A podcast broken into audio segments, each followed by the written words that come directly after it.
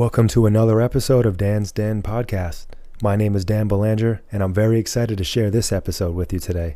My guest is my brother Erik, who has his undergraduate degree in finance and currently works as a wealth management client associate with the DeMarco McCarthy Group at Merrill Lynch. I want to emphasize that this discussion is not intended as financial advice and does not represent the views of DeMarco McCarthy Group nor Merrill Lynch. I ask Erik hypothetical questions based on my own experiences because I want to learn more about finance in general, and maybe some of you will find this helpful. I hope you enjoy our discussion, and thank you again for listening. Been looking forward to this one for a long time, man. I'm going to do a quick little intro here. Guy Erik Glowacki in the house. So, Erik's a wealth management client associate working for Merrill Lynch. I know he's been there for a few years. Erik graduated from Rhode Island College in 2020 with a bachelor's degree in finance. He's got uh, certifications in Series 7 and Series 66, FINRA, and we'll go over what that means.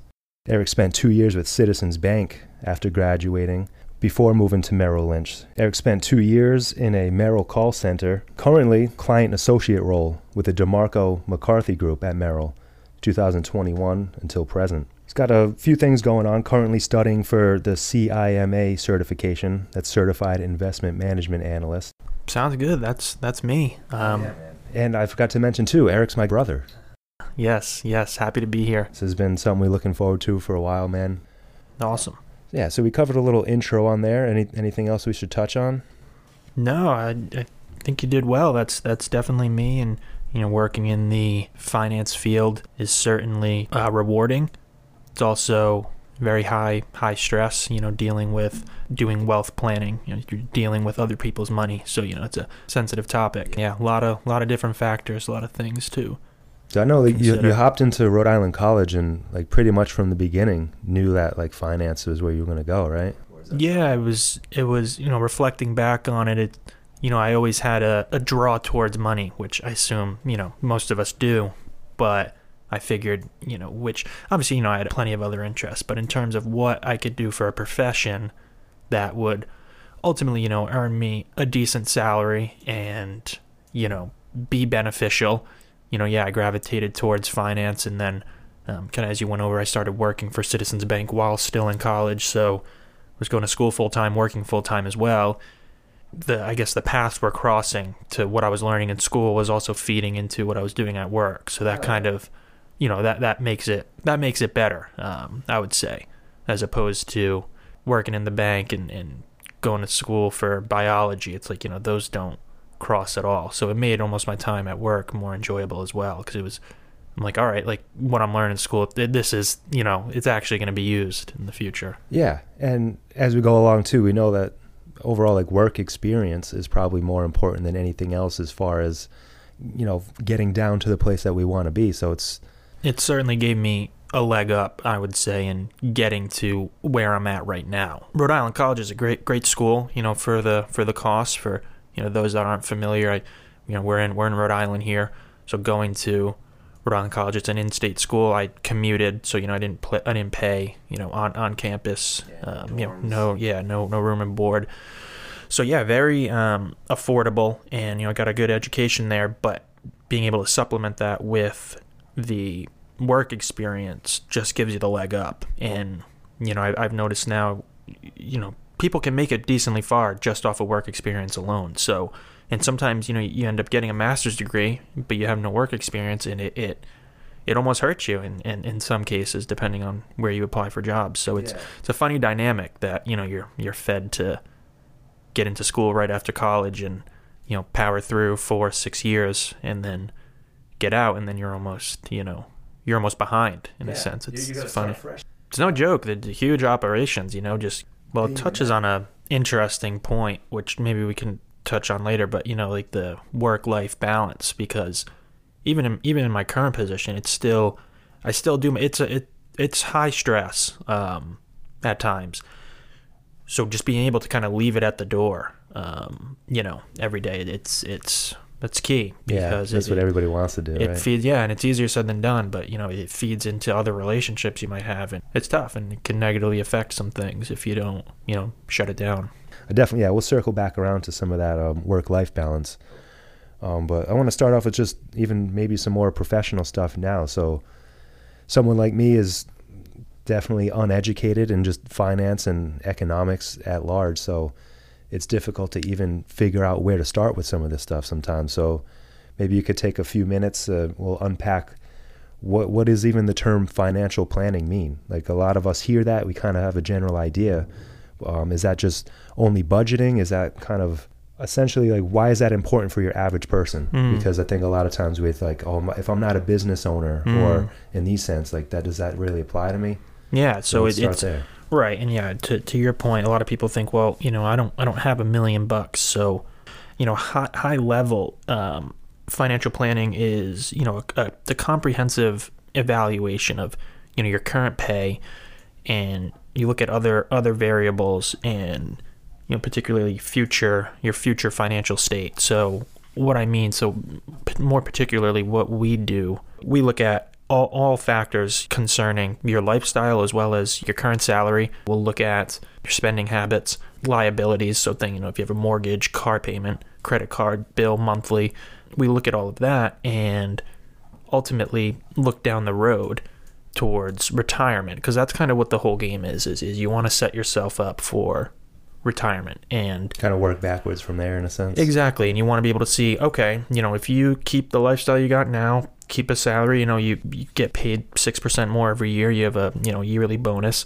What would your retirement lifestyle look like? And we can give you a dollar amount. Like this is what you could afford. You know, you look at things maybe if you have a pension, or you look at things so you, you factor in Social Security income, um, assuming that's around by the time we. Uh, Yeah, that's another topic. I definitely want to touch on that because that's something that a lot of times I'm I'm looking at some of uh, these forecasts from you know maybe my 401k or my savings and then they they factor in like estimated social security contribution and like sure but what about 30 40 years from now So yeah, we definitely can circle back to that. So we look at those factors, and yeah, it can give you, hey, you know, we can give you a ninety percent confidence that you will be able to maintain a lifestyle in, in retirement. And there's other factors. So if you retire, and that's maybe assuming you retire at 65.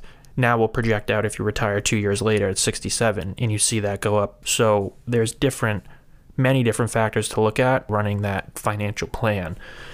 Now, obviously, it's it helps to have the funds set up. Ideally, you know, you you probably want to be in your mid 30s or so, maybe a little more established. You have kind of a, a an idea of where things might be going, and that's where you'd probably want to start looking at a plan. Kind of the years before that. Now, again, there are different things where you know somebody might get come right out of you know college and land their dream job and know, hey, I'm going to be staying with this company or in this exact field and only be increasing my salary over time, and that's great. So you can look to you know kind of plan from there.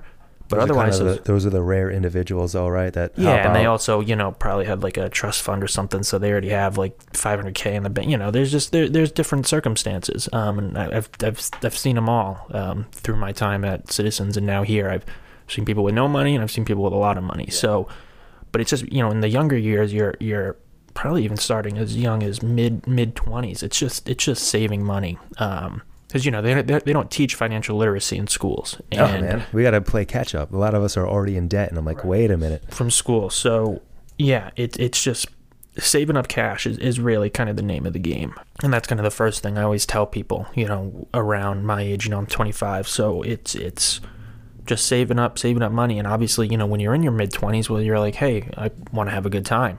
So it, it's tough because it's tough to find that, hey, like, I need to stay in this Saturday night. It's like, can I sacrifice that? And yeah especially on a super tight budget right like Yeah. mid 20s a lot of us if if we are already in a professional setting like you said we're we're working on college loans we Mm. have it's it's hard to find that balance of hey i got to be saving but like i don't want to not go out with friends and stuff that's an important lifestyle factor and Like, budgeting is key and that's what it is is you, is you need to sit down and you need to write you know it's easiest to just write it out so you can just see it plain and simple this is what i make per month these are the bills i have to pay and this is what i have left over and then from there it's like okay well i want to save this amount so this is what i can spend Yeah. once you go over that now it's you know you're just incurring debt and it's a fine line, you know, before you start getting into trouble, and you know sometimes it's hard to uh, it's hard to come out. We, as individuals, we're not going to get bailed out by uh, No. by the bank, son. No, I mean, yeah, I mean you can go the bankruptcy route, but I mean, you know, that's that's you're essentially starting from zero from there. So then, obviously, like, so that's some of the reasons why it's important. Like, do you deal with individuals like that? Like, you'll you'll get individual clients rather than larger, almost like businesses. Definitely, yeah. Um, what we do particularly is if we have a, yeah, I mean, there- we we have some companies and some 401ks for companies that we we manage, but yeah, we probably have over around 350 to 400 households with our group. Yeah, we we have a very large book of business. How do you guys like? So do you do people seek you out, or do you have to get referrals? At this point, yeah, um, both. But at this point, we have a lot of um, website in, um, inquiries. You know, I drop a link to the to the website. Yeah, so we get website inquiries, we get calls in, and at this point, we're just very established. The founding member or financial advisor in our group, she's been in the business since the you know mid mid '80s. So she's very very established um, and well known.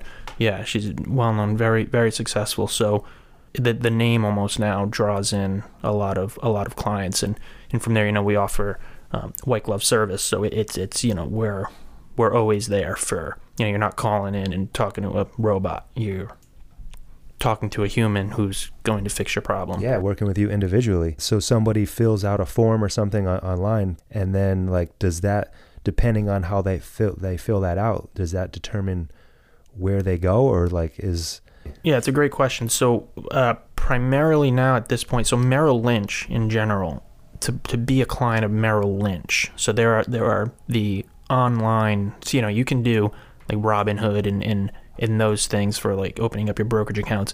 Merrill has what's called Merrill Edge, which is an online brokerage platform. So you can open an account there. It's all self-directed, meaning you would go on your computer um, or the app, and you'd place your own trades for stocks and whatnot, and you would handle the portfolio yourself.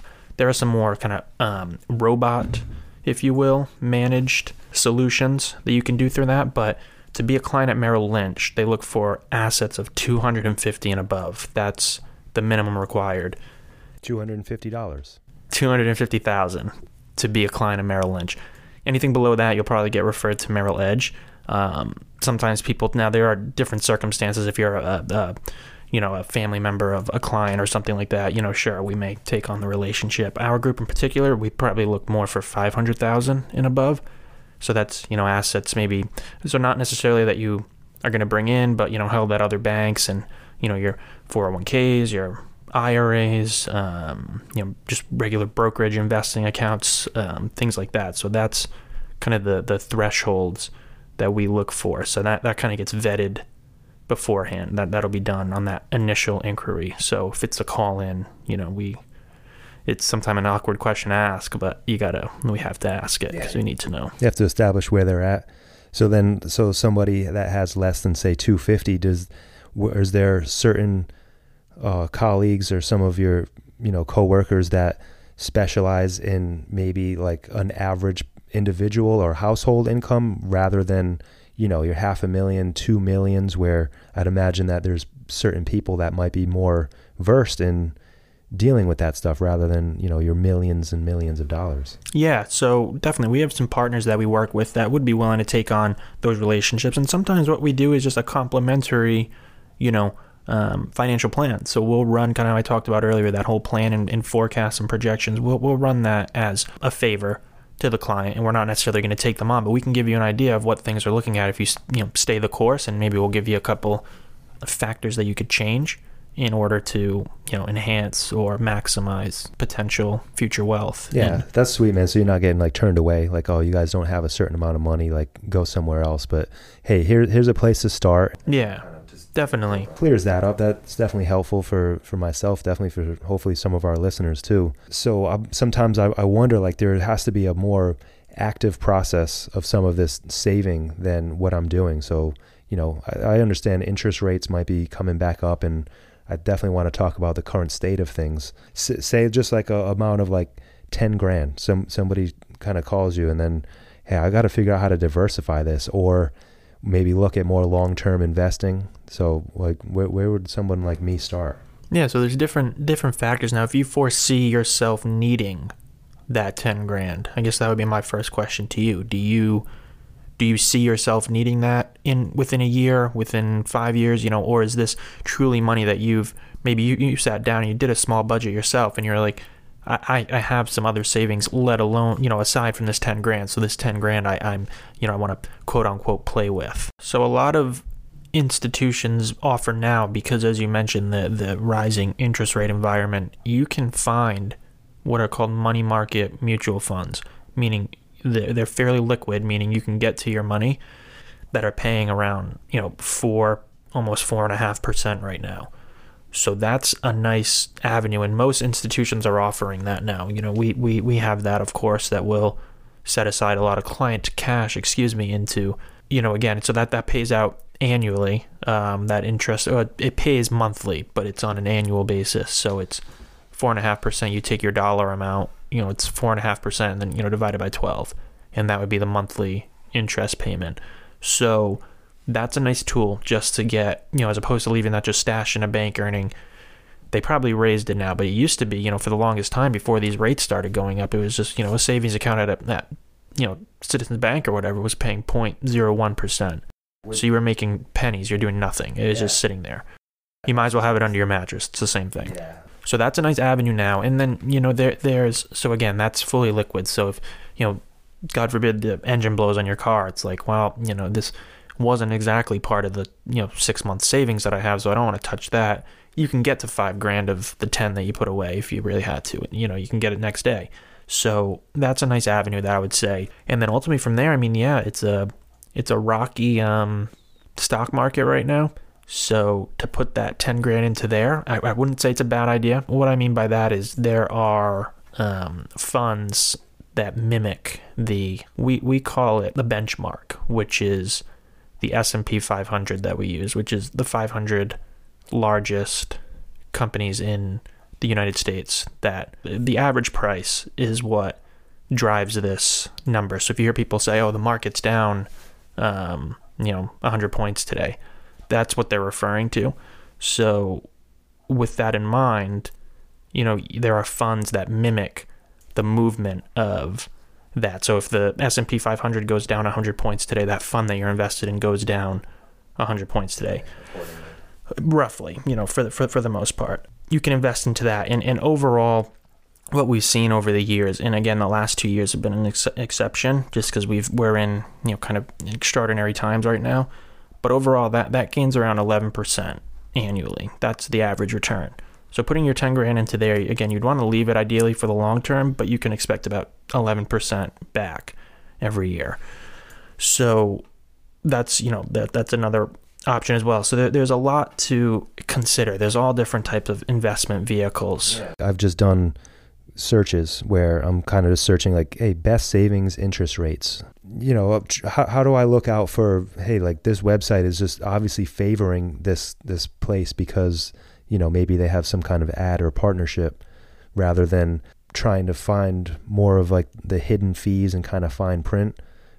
That's what it comes down to. Yeah, yeah, I, I think I'm following you. So, I mean, yeah, it's ultimately hard part is when you're doing it by yourself, you have to just read the fine print if if you're if that's a legitimate concern of yours. Now, usually if they post an interest rate, it's you're pretty certain that they're going to follow it. So a lot of people do that rate rate hopping, where you know they might put into uh, what's called a CD that's paying you know five five percent for a year, and then once that matures, now you got to look. You can either roll it into another CD with an institution, but a lot of institutions give you a rate bump for bringing in new money. Nice. So clients will go from a credit union to Bank of America back to a credit union, you know, as the years progress because they're getting, you know, if it was if the CD is 4% for you know existing clients. If you bring in new money they might give you 5% so a lot of you, you see that a lot. So that, that's a very common theme is rate rate searching and hopping around. That makes sense. And I know um, CDs are pretty common, but for, for listeners, certificate of deposit is Correct. what that is, right? So Correct. I know for the last few years,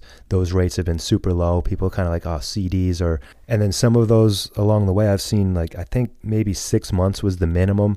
I think 11, 12 months is pretty average. And then that can go anywhere from three to five years.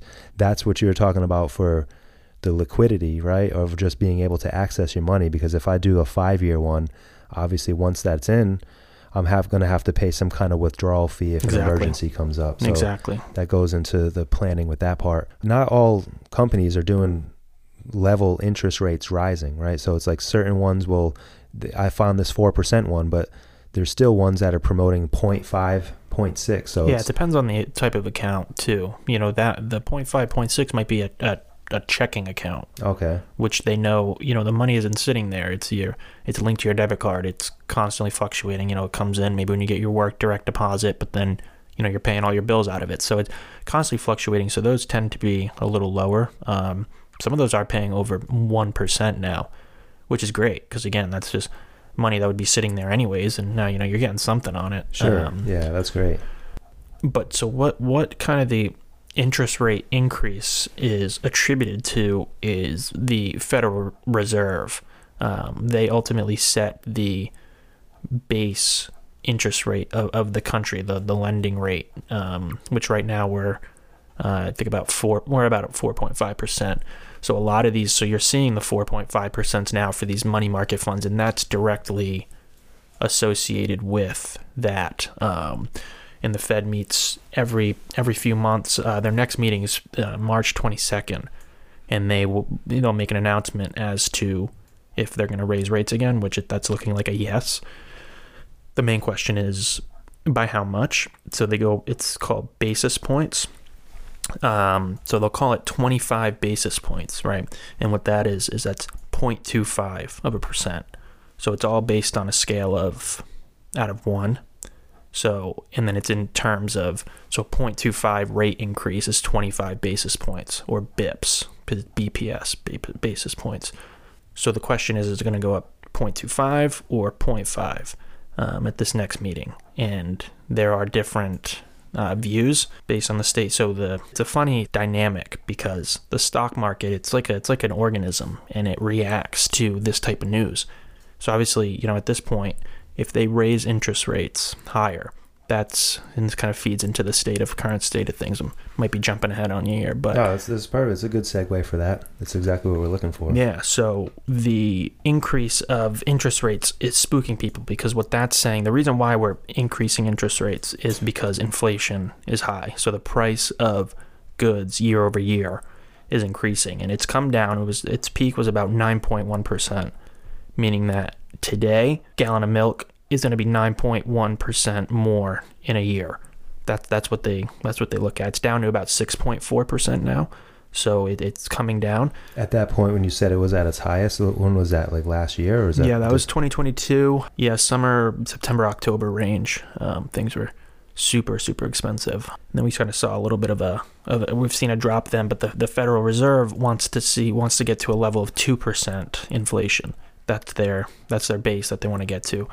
So we're at 6.4% now. So we still have a ways to go. Is is that like a reasonable expectation, like to get to two percent? Because that, someone like me not knowing anything about that, like four percent sounds massive. So to get there, i- Like I mean, a four percent decrease. Right. To get there is going to take a lot of um, some rocky roads. So in terms of the current state of things, it's it kind of it's fairly bleak to be honest, because you know the I'm sure you know you've heard I've heard the, I'm sure the listeners have heard you know all the talks of recession and is it going to happen? That's been talked probably around a year now. People have been talking about it, and it's like when it, is it going to happen? Is it going to happen? I kind of think that it's already here. That's what, we're that's what I would have said. Aren't we here now? Because Yeah. at the end of last year, if things are up eight, nine percent, that's the effects of a recession. What would, well, let's take a step back. What would be like more general, actual definition of recession? Because I have my idea of what that is, but I don't get to decide that. Oh, I'm in a recession. I need, I need more money, boss. Yeah, so the actual term, the definition of a recession is two consecutive quarters of a decrease in GDP, which is gross domestic product. So that's kind of the overall productivity of the country, which technically we've seen. So but no one will just come out and say that you know we're, we're in a recession because that that's when things start spiraling down. So we're kind of walking on eggshells, if you will, about this whole thing, and it's just funny, and it, that's kind of just the this game in general. Is you know you tiptoe around and avoid maybe some certain terms, and people just keep keep chugging along. So it's it's That's a big part of it. Is just even the the vocabulary and the the words that we use to define some of this stuff because just like any other profession or business, things can get super technical. So it's almost like the average person might not even be able to participate in these conversations because I don't know the terms and what they're using, financial lingo, and and, and I mean we see that in the scientific community. Like there there's a way to kind of establish your credibility and, and keep outsiders out by using certain terms and part of that is, is needed you know there, there's a barrier of entry for many of these things but is there like a general search or website that people might be able to do for just general education for getting more familiar with some of these terms like for us to start making steps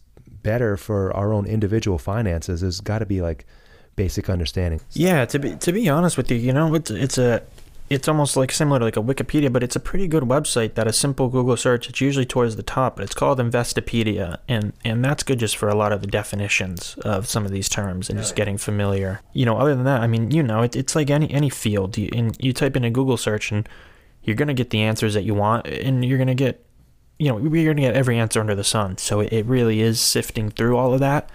Now it's tough because it almost becomes you know, handling your financial matters almost becomes a second job, which is why, you know, my profession exists. Because sure you, you end up, you know, you, you pay a fee for the services, but it's it's it's it's out of your hands now. You can focus on your own career, you know, side aspirations, you know, as opposed to now, you know, take take you for example, if you doing this podcast, if you were fully invested in focusing on your finances and and you know following the stock market every single day, you wouldn't be able to do this. There's just there's not enough hours in the day. It's impossible. It's impossible. super stressful thinking about that. Like I'm gonna, you know, manage stocks hour to hour, and, and and that's how quick some of this stuff changes, right? Minute by minute. Yeah, even even more, especially like you mentioned, we're we're putting time into editing this stuff and trying to just create content that's not only interesting to us, but that's gonna help other people, dude. So that Investopedia sounds like a good place. It's a good good sp- just for a lot of definitions. You know, you can, but you have to. So that that's the tricky part is you have to be conscious of the terms that you're hearing, and when you go, I have no idea what that means. Well, stop and either write the word down or immediately pull out your phone and just look it up. If if you have the interest, some people are like, I I couldn't care less. Right. Yeah. And if that's it- fine. Yeah. If you don't have a ton of assets involved in a certain thing like that, but Yeah. complicated legal document, right? Well, the average person, I know I'm not qualified to read some of this stuff and, Mm. and be able to interpret it the right way. So it's the same stuff with financial institutions where you have to be familiar with the terms that we're agreeing to. Mhm. Every single program or thing we interact with, we have to accept this user agreement. And who's, you know, who's reading that stuff? Well, yeah, it's funny you say that because yeah, you know, we're opening up an account for a client or something, and yeah, you know, you have the the bulk of disclosures. Luckily, it's all on online now. But yeah, I mean, back when you were in the in the mailroom, you were sending out disclosures that you killed an entire tree to send this thing out. And people are like, "Well, what am I signing off on?" I'm like, "Hey, man, I'll give them like a brief overview, but then I say I, I sign the same thing when I open my account, so we're all in this together." And they usually laugh at that. And you know, there's nothing dece- deceitful in these things, but it, it's yeah. I mean, they put all these words and. You know, I've never, I haven't sat down and read those. It's just, I'm like, Yeah, some not some of do it's that. yeah a little bit outside of the scope, and then it, w- it wouldn't even really change what the overall goal is. right. So then, yeah, we kind of switched over to the state of economy and kind of where we're at now. So I know I get super anxious thinking about the stock market. I look at it this untamable beast that I have no idea how to Mm. even look at. So for some of us that maybe have a 401k, which we know is involved and connected with the stock market, but um, if we don't have individual stocks, is that something that I should necessarily worry about? Because you know, whatever the stock market's doing, I don't. We, we all have enough stuff wor- going on, worrying about where I'm not going to wake up and like, okay, stock market's down today. I'm now I'm going to bring that with me to work. You know. There's no, yeah, there's no point at your age because you have 30, you know, roughly 30 years until you might even consider retiring. So who knows what just the world's going to be like in 30 years. Yeah. So to wake up and put that stress on your shoulders, there's absolutely no need. Now, if you're 70 years old and, you know 70 75 and you're drawing on this money that's in the stock market and you need it because that was part of the plan that we put together. All right well now you might have a cause for concern. Sure. or just more worry. Um, so no anybody anybody in their 30s even 40s i would even venture to say 50s but just not not stressing it you know at, at our age. Month to month and year to year, it's still important for us to kind of try to stay on top of some of this stuff to not fall behind in, in trends or kind of projections. And that's where the professionals like yourself come in is like, Exactly. know when I need to outsource it. So I'm not going to take all of this new education on myself because, like you said, now it's a new part time job. And what's the trade off between, you know, for most of us, that am I going to sacrifice time with, with my family or the kids or whatever to start, you know, digging into the stock market and, and start making trades when if if I can kind of you know whatever the monthly service fee is or you know I know some of them vary about how involved you are but I'd rather just kind of outsource that let these guys take care of it and I'm going to pay this monthly fee knowing that it's in a safe place rather than oh, I'm just going to kind of go off of this first Google search throw some funds in this projected stock market and then now I'm stressed for like the next couple months like what is going to happen with this? Yeah, and you might get lucky trying to do it yourself, but overall, it's it's it's funny because it's similar to big prominent thing nowadays is, you know, people are wicked into gambling and sports gambling. In the long run, that's not a it's not a sustainable environment where you're gonna lose more than you make, and that's what ends up happening when you try investing on your own. To be completely honest, is you might have a little bit of a good run,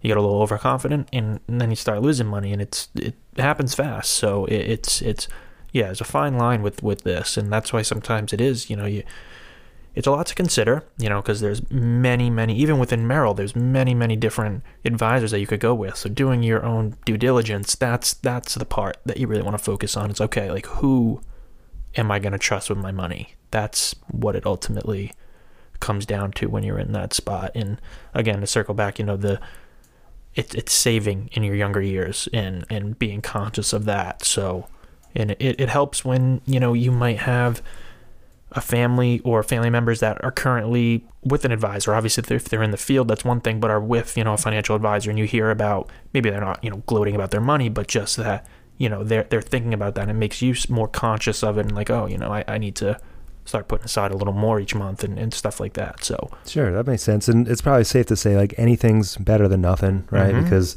it it's just starts with whatever you can, you know. So basic steps, and maybe we can kind of just summarize at the end, just for a general out overlook for an individual has no idea about this, because we all have different backgrounds and experiences. Where okay, I have an idea on budgeting, sure, but where do I put my um, expendable income or you know so we get a little nuanced with that but i want to try to keep it general enough because you know the listeners we're going to have so many different individual factors it's hard to name one overview but that's where you know recognizing my limitations and knowing hey i'm going to go to the professionals for this and a trustworthy source rather than I, I don't know any any kind of google search and say like um this company is going to help you manage this hmm yeah, so that was what I was referring to with like the Merrill Edge stuff. So again, that's called self-directed. all right like a self-directed platform. So you you make all the all the decisions. Now the key with that is, you know, there's there's what call the people are some people are called day traders where they that that's what they do. They sit down and they look at it minute by minute and they try to time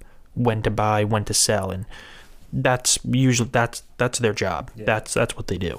Um, that's very that's high stress as well. So this just in general, you know, the self-directed platform. Yeah, you put in your thousand bucks. You want to pick stocks that. So your idea with that thousand is okay. I'm I do not need this thousand dollars for anything. I'm good with whatever happens. I'm gonna leave this here for well over a year, five years, ten years, and just you know maybe add to it. Uh, hopefully add to it as you go on. But you want to pick stocks that are going to appreciate growth growth potential. So you look at like your you know your Apple, your Amazon, your your Tesla that over time you know have been reliable right? yeah reliable. They've been just bulls you know going up. Um, but again, sometimes you just put that thousand. Remember, I said into that market linked.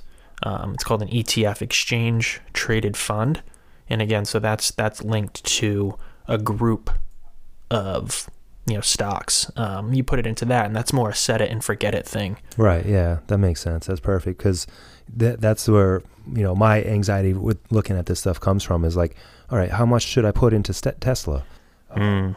Amazon individually rather than you know a group of, of companies or a corporation like yeah, that. and what's nice about the group thing is that yeah, if if a couple of them have a bad day, but you know, just look at like a broad number. If if you have ten in a certain you know ETF, you know 10, 10 different stocks that compose that comprise it, and three have a bad day, but seven have a good day. All right, well you're probably going to make money on that day. And as opposed to you know you look at Tesla on a Tuesday, and it's down five five percent, and you're like, oh man.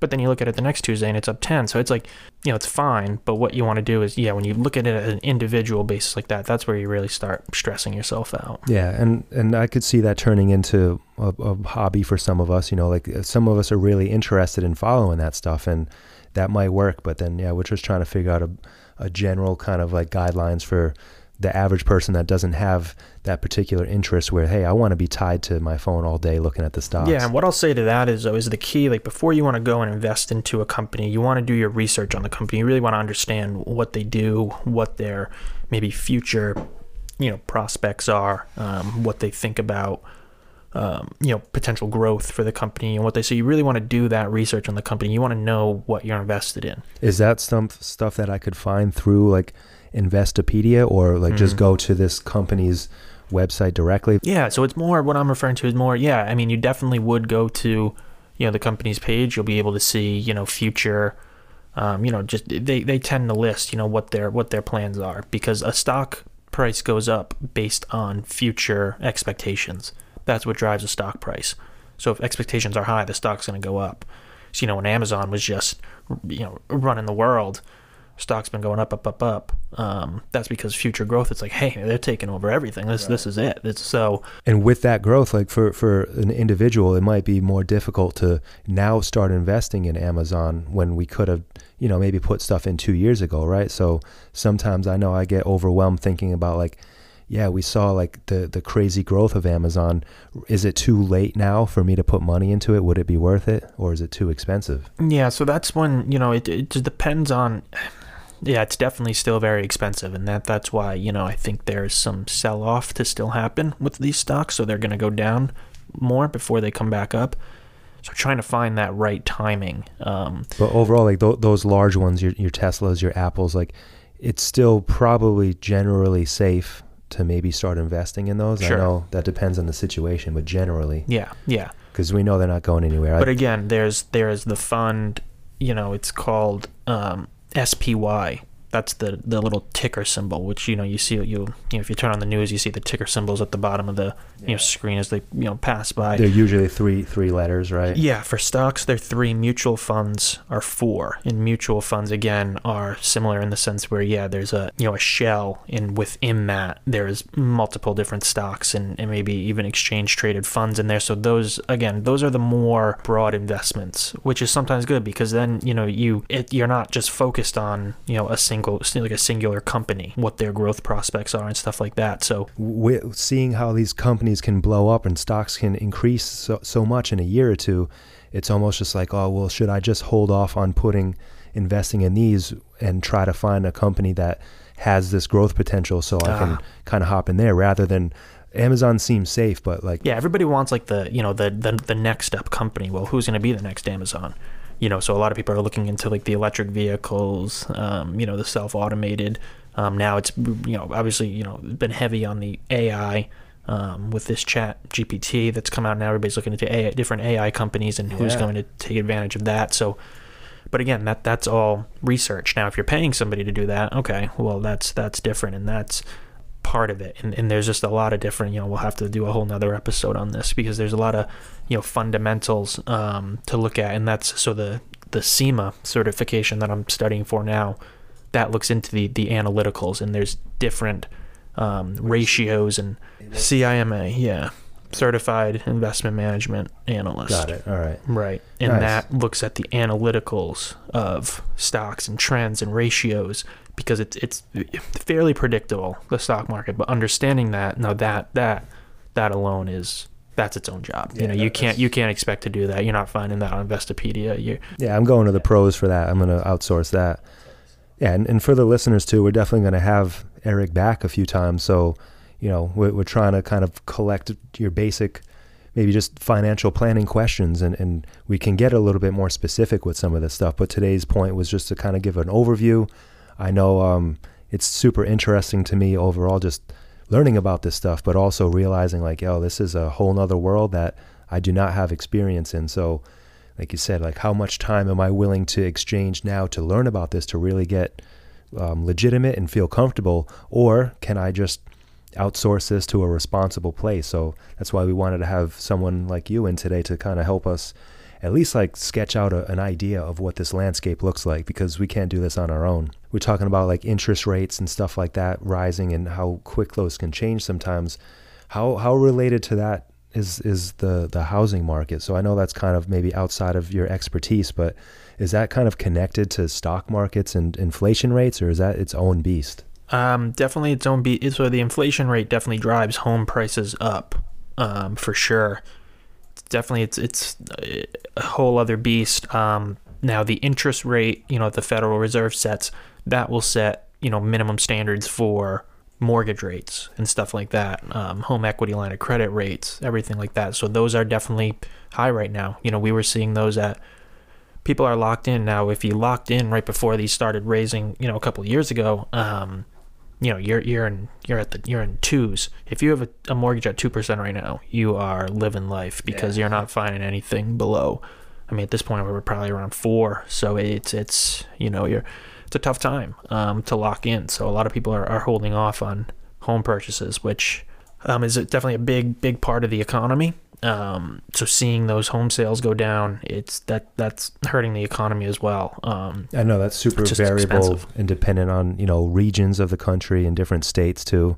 The Boston metropolitan area, super high. I know.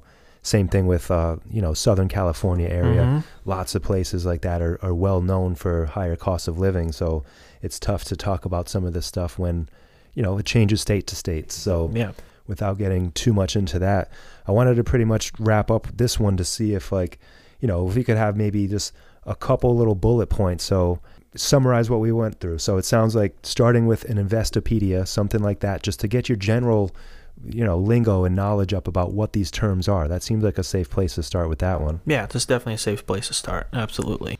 And then depending on how much money we have, or like the next step would be save, save, save. Save. That's that's if I were to summarize this whole whole thing. You know, and, and, and again, it depends depends on your age. If you're listening to this and you're in your 20s, save, save, save. If you're maybe in your mid 30s and you have some you know savings set aside, then it's taking the next step in looking at you know the responsible thing to do with that. You want to earn as much money as you can, um, but you need to you need to sit down and yeah. make sure. I'd probably say yearly, just re- rerun a budget make sure you're staying on course and making some investments also includes like like we said not not going out you know, on a Saturday night. Sacrificing. That's yeah, that sacrifice is the investment. So that's that's a big piece. That's, that's a great way to look at it, man. Because I talk about this in the, the, sports medicine setting pretty commonly with a lot of the people I work with. Uh, I work at the the naval station here in Newport, so we work in a sports medicine clinic and deal with musculoskeletal injuries. And I have to say this pretty regularly that these therapeutic exercises that I'm going to recommend and, and suggest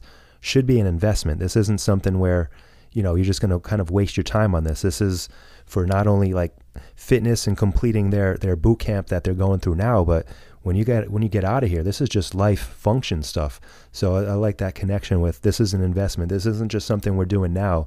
This is with the goal that this is going to pay off later, and you know hopefully improve quality of life. Yeah, and if you and if you so then you know that's so that's people in their mid thirties now. If you're in your mid thirties, early forties, and you have you know some decent capital, some stuff saved. Now now you're looking at you want to look into the actual you know running a, a full on financial plan and, and seeing all right like you know what's my lifestyle what's it going to look like when i'm retired am i sending my kids all through college that's when you want to take the next step so you think you have a decent chunk of money saved, getting ahead of this early is definitely the theme here. Yeah. Starting young. That makes sense, man. That definitely like helps take some of the the stress from from my point of view off of like, oh, like there's ways to navigate this landscape. It, just like anything else, it takes patience. Try not to get overwhelmed, and then when the time comes, hey, I've gotta outsource this to to these guys that know what right. they're talking about. So that's right. That's where um, someone like you comes in. So we're, we're gonna end it here, man. Um, I, I want to kind of we're going to do another episode just talking about like more personal stuff here, but I wanted to kind of keep the financial planning kind of um, in its own little its own little corner here. So that was super helpful for me, man. And um, again, for the listeners, we're gonna have maybe a little interaction. We're gonna have a, a spot where you can kind of put questions, or you know, we, we're gonna come up with topics to talk about next time because I know for for myself, it's I don't necessarily have access to some of the professionals as far as economic and kind of financial planning here. So I want to take advantage of, of Erik's time while he's generous enough to, to share it with us. And for, for those people that have particular questions, I know you're definitely not the only one. This is going to be something that is going to reach a lot of people eventually. So, yeah, like I said, you know, I, I've, I've seen I've seen some lows in people and I've seen very highs. So I mean, yeah, any any questions, concerns, definitely please ask. And you know, happy to be back again. This was this was great, and you know, definitely we can deep dive into any of any and all those questions. Happy to do it. Sounds good, man. I'm excited, and um, thanks again for your time, dude. Yeah, absolutely. Love you, man. Talk soon. Love you. Peace. Thanks for listening to this episode of Dan's Den podcast. I learned a bunch from Erik in this conversation, and I really enjoyed listening to him speak about his professional experiences. Erik expressed interest in returning for subsequent episodes with us, in which we'll dig a bit further into some of the themes we discussed today. Check out the poll included with this episode, and we will address the most popular selections in our next session with Erik. Please share this episode and rate and follow Dan's Den podcast, as we have much more content to share with you coming up. Thanks again for listening.